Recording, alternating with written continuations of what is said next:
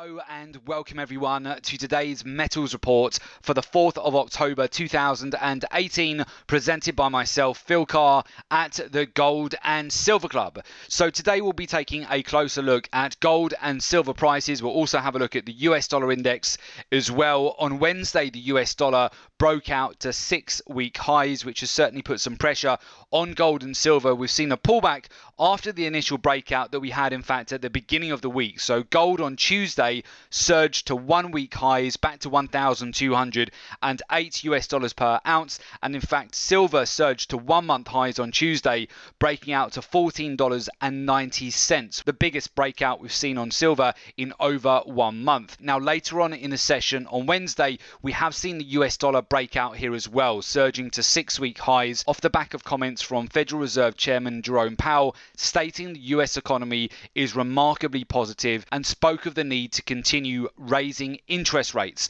And with that, we've certainly seen that have a positive impact again here on the US dollar, which climbed into the close on Wednesday. And that has put some pressure on a number of currencies and also, of course, gold and silver too. Now, what I would watch out for next is Friday's non farm payrolls data. So that can be a big catalyst for large moves with gold, with silver, with the US dollar. And we want to have a look at some of the trade ideas as we approach that event on Friday. So, with that, we'll move over to the charts and we'll talk you through the levels that we're looking at next. So, firstly, if we move over to gold, right now gold is trading at 1,196 US dollars per ounce. Fairly predictable, actually, the price action that we've seen so far on gold this week. In fact, on Monday, we got back into gold right at the lower end of this range and we took advantage of this breakout out to one week highs here on gold banking profits here on Tuesday when we've seen a rotation back towards the upper end and resistance zone of the current consolidation, essentially taking profits at that level.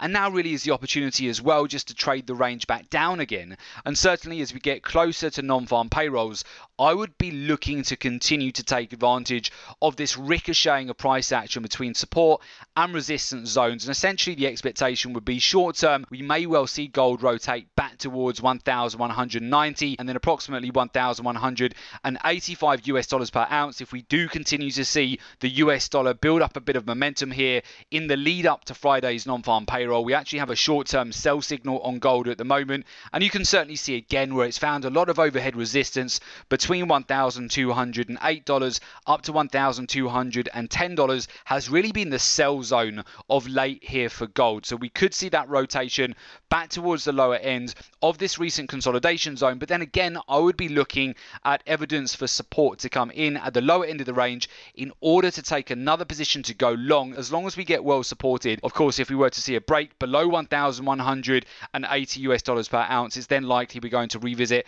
the lower end of the recent Keltner channels here and we could come back towards the 1,170 US dollar zone if we were to break support. But at the moment, we've got a very range bound market on gold. It's very profitable to just trade that range. Now, moving over to silver, we discussed silver in detail on the week ahead commodity report that the gold to silver ratio was favoring more downside, and that is inversely correlated to silver prices. And we should see silver outperform gold. And that is exactly what we saw on Tuesday. Silver, in fact, at the peak of the move on Tuesday, surged over 3% and was the best performing of the metals on Tuesday. And silver broke out towards the monthly pivot, which resides at $14.90 per ounce here. So we've seen quite a strong explosive move on Tuesday with silver. Inevitably, after a breakout like that, often you do get profit taking. And we've seen a pullback here on silver into the close on Wednesday as it's going up against the US dollar, which has broken out to six week highs. Now, what I would draw your attention to on silver is the weekly chart, which certainly we've been building a base here on the weekly for the last couple of weeks. We continue to have higher highs, higher lows, and higher closes. We have a buy signal on the weekly chart. And in fact, if we go all the way out here and have a look at the monthly chart, we can see now where we have breached back above the highs here from September. We have a buy signal on the monthly chart. The last time we had a buy signal on silver monthly chart was going back to June and July of 2017 before we saw a breakout back towards $18 and prior to that was going back to November and December of 2015 before we had this run up all the way up to 21 US dollars per ounce. So it's quite rare actually to get these buy signals on the monthly chart. We have one at the moment, which could certainly lead to more follow through here over the month of October and as we continue with the final quarter of this year. So silver still very firmly remains on my watch list here as well. We're certainly likely to get some backing filling over the course of the next couple of days as we get closer to Friday's non-farm payrolls. But even this week, it's been a fairly sizable move for silver already. And again, the anticipation is that over this quarter, we are expecting silver to outperform gold. Now, of course, if you would like to join us for Friday's non farm payroll special webinar, or in fact get access to the exact trades that we will be taking at the Gold and Silver Club, there is an opportunity for you to do so and get access to all of our services, which include